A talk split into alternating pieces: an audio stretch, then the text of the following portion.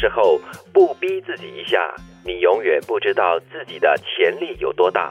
这就像你给我一百公斤的砖块，可能我会搬不动；但是给我一百公斤的钞票，我不只能够搬得动，我还能跑呢。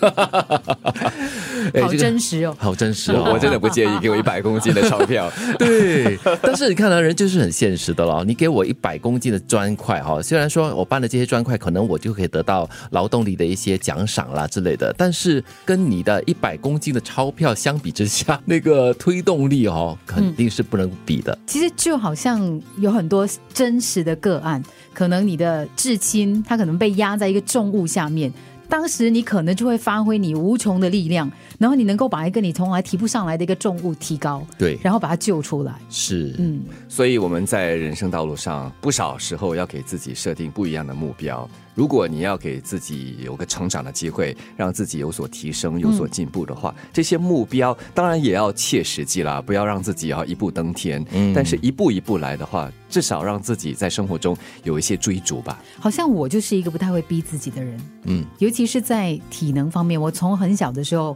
就像以前我在做那个体能测验的时候，二点四公里，我大概给自己一个目标，我觉得说只要不要是那个最烂的那个不。要是最后一个回来就好不要不。及格就可以了对，只要不要不及格，哦。这样就可以了。我在当兵的时候也是二点四都不及格，然后周周末只好留在营里面然后 继续跑。装病吗？没有，不过这是真的，我跟你的一样的情况就是，但是我会根据自己的体质还有潜力来设定一个目标了可。是这句话就是在讲，我们不知道自己的潜质是什么，我觉得们从来没有逼自己做这件事可。是逼自己的话，有时候也未必可以逼出什么东西、啊。我觉得人各有志，真是真有些事情，你觉得说我只要如果我逼自己的话，可能我愿意去做。嗯，有些事情是这怎么算是逼呢？这就是一个目标，一个挑战吗？我是觉得这个目标要设定的非常实际才行了。虽然说我要考验自己的潜力，比如说你给我一个目标，就是说，OK，我在十年内我要赚一百万，嗯，我是会放弃的。我就是说，哎呀，算了吧，你找别人去赚这个一百万吧。嗯我呢，我只想要说，在这十年内呢，我可以储存，我可以储蓄到十万块钱，那我已经很开心了。其实我觉得他是除了有目标之外，你的动机要非常的明确。对了比如说你在十年内赚到一百万块，这一百万块钱可以用在什么样的地方？这个动机够不够强？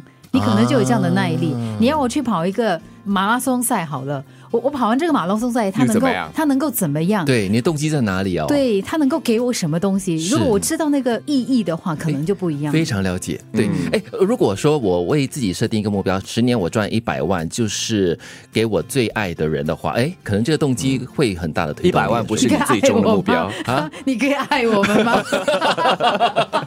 但是我主动去爱那个人才行啊。又或者是你你要我呃主持节目的话，站在舞台上、用我不安的英语来主持节目，那我就会问很多问题了。我为什么要做这个？对我为什么要接这份工作？我要给自己一个呃对着众人说英语的机会吗？然后这是一个高难度的活动吗？诶这些都是我给自己的一些问题。那如果我想自己离开这个舒适圈，不要老是就是用华语来主持节目嘛，对试试看用英语。但是这个是要求很高的一个场合的话，那可能我会婉拒。哎，你有试过这个经验对不对？呃，通常会挣扎，所以我都会问详细是一个怎么样的场合。哦如果是个高难度的话，当然我就拒绝了。可是这也是另外一种可以把自己的潜力逼出来的一种方式。潜力啊，我更多是就是给给自己一个机会吧，就那个逼自己去做一些不是很舒服的事情，但是又不是不能胜任的事。啊，你的这个潜力可能是那个钱钱财的钱。